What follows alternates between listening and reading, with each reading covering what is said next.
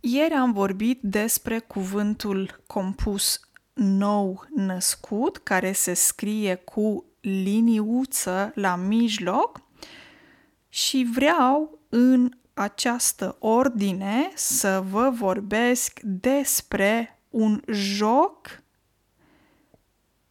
tipic pentru copii, este internațional și în română se numește Dea Baba Oarba.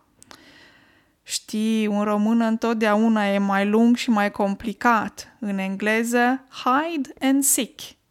Și în norvegiană, jemsel. Ele jemsel. Ok? Dea, bar, dea baba oarba. Știți cum se joacă, nu trebuie să vă explic.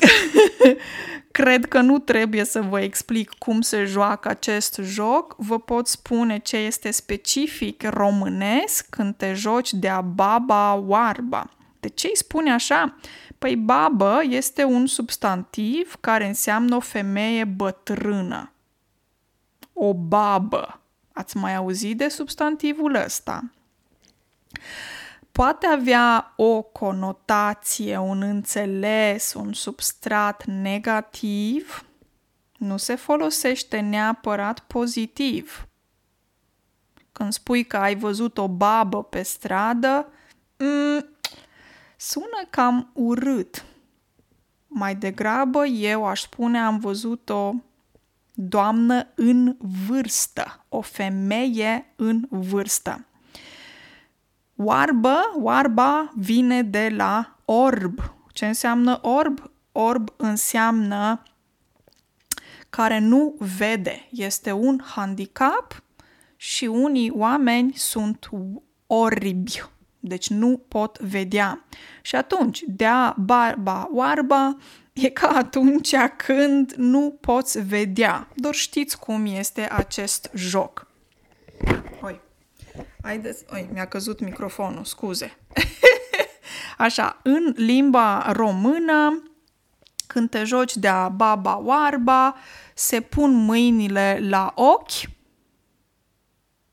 sau te pui lângă un perete și începi să numeri. Haideți să vă învăț cum se numără în limba română când copiii se joacă de-a baba oarba.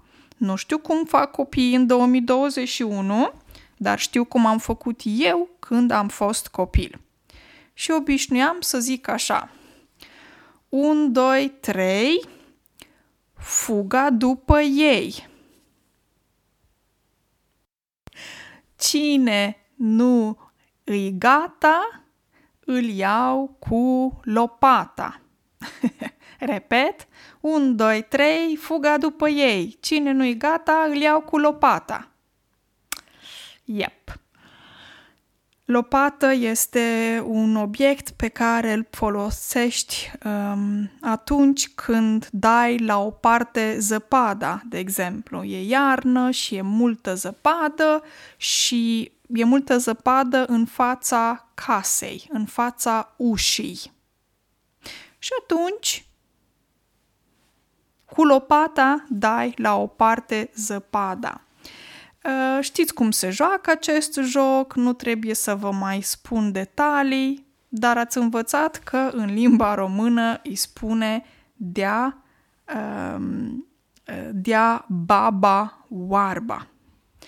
Să aveți o zi excelentă, ne auzim mâine pe mini podcast. Numai bine!